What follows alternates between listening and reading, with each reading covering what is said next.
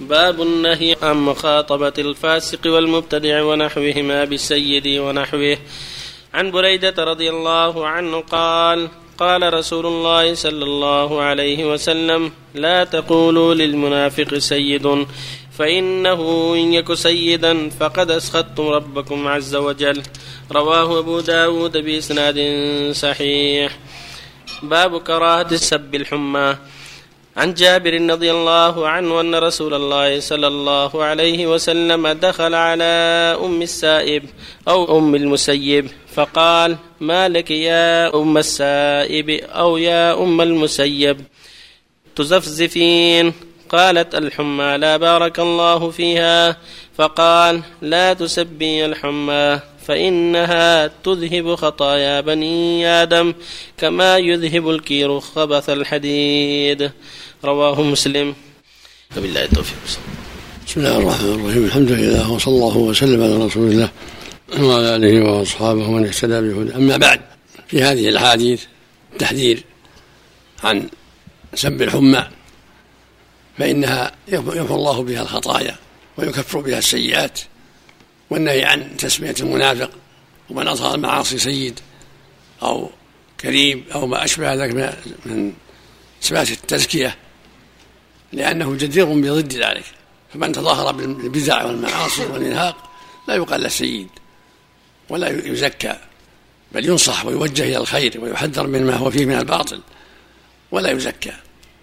تزكيته غضاب لله لأنه وصف له بما لا يليق.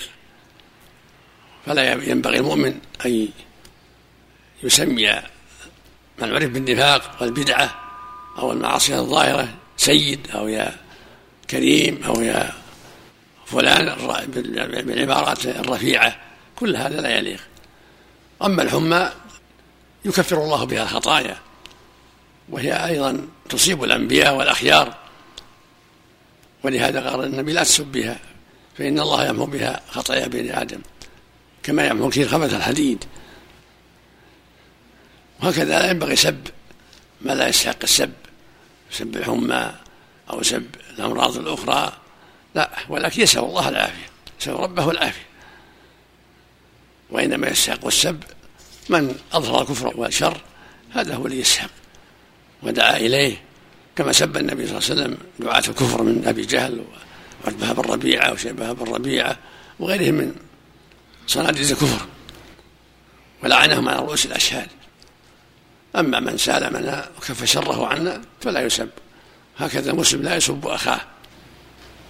يقول النبي صلى الله عليه وسلم ليس المسلم بالطعان ولا اللعان ولا الفاحش ولا البذيء ولا البذيء ويقول صلى الله عليه وسلم سباب المسلم فسوق وقتاله كفر. ويقول صلى الله عليه وسلم إن اللعانين لا يكون شهداء ولا شفعاء يوم القيامة.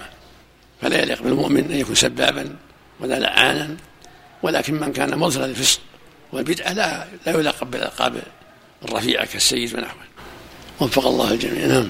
الله إليك يا شيخ. بالنسبة أحيانا يطلقون على مرض السرطان الخبيث. كلمة الخبيث السرطان الخبيث أسأل الله إليك. ما أعرف شيء ردي ما أعرف شيء.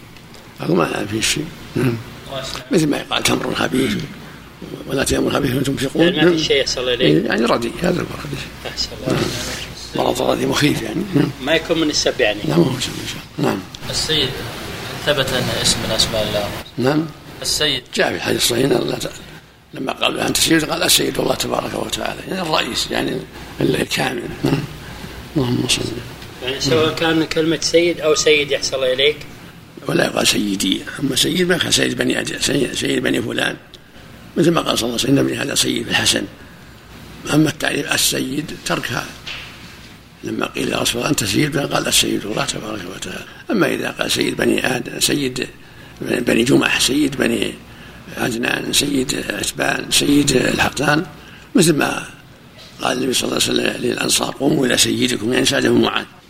بالإضافة أو سيد مقيد سيد جهينة سيد قريش نعم أحسن الله عليك يا شيخ.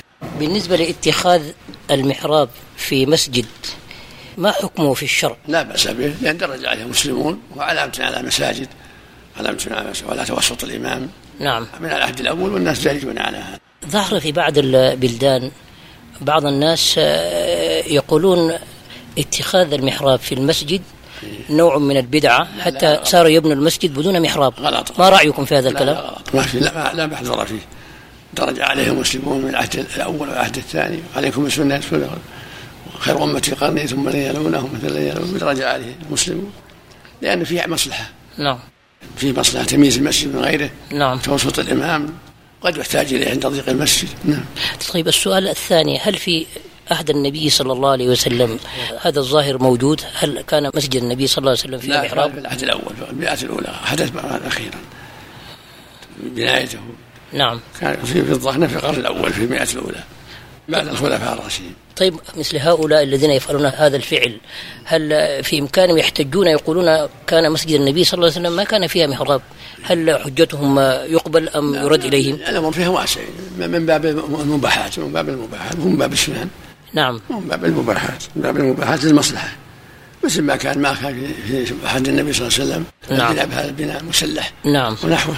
من ت... الأمور العادية. هل من تركه يؤثم أم من يلزم؟ فعل فلا بأس ومن ترك فلا بأس. كلها الأمر واسع. جزاك الله خيرا. الأمر واسع. أحسن الله إليك. الحديث في المسجد. يتكلم مع شخص في أمر الدنيا. إذا صار شيء يسير يعفى عنه. شيء يسير يعفى عنه. مثل ما قال النبي صلى الله عليه وسلم لكعب بن مالك لما لما تقاضى وهي ابن أبي حجر في الدين عليهم قال ضع الشطر تصير الخصومات في المسجد بعض الأشياء. يعني الشيء اللي ما يشغل وقليل يعفى عنه